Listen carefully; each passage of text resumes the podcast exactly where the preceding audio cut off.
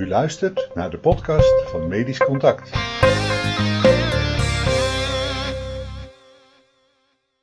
Een hoofdredactioneel commentaar van Hans van Zanten.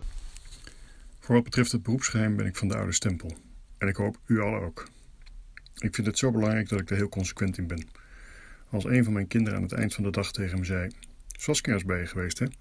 Dan was mijn antwoord stevast: Dat moet je aan haar vragen. Wat op zich overbodig was, want Saskia was dan een kind uit de klas dat tegen mijn kind had gezegd dat ze bij mij was geweest op het spreekuur.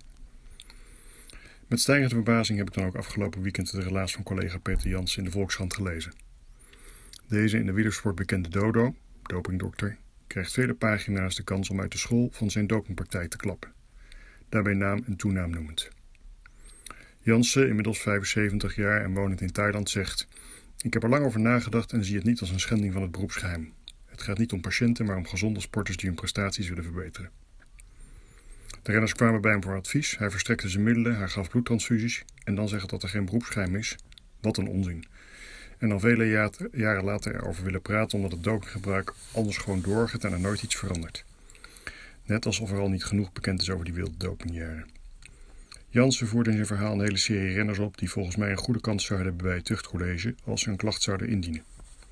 De dopingkwesties zijn verjaard, dus zal die klachten wel niet komen.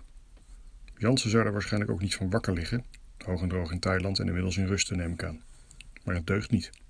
U luisterde naar de podcast van Medisch Contact. Wilt u op de hoogte blijven? Abonneer u gratis. Ga naar medischcontact.nl/podcast.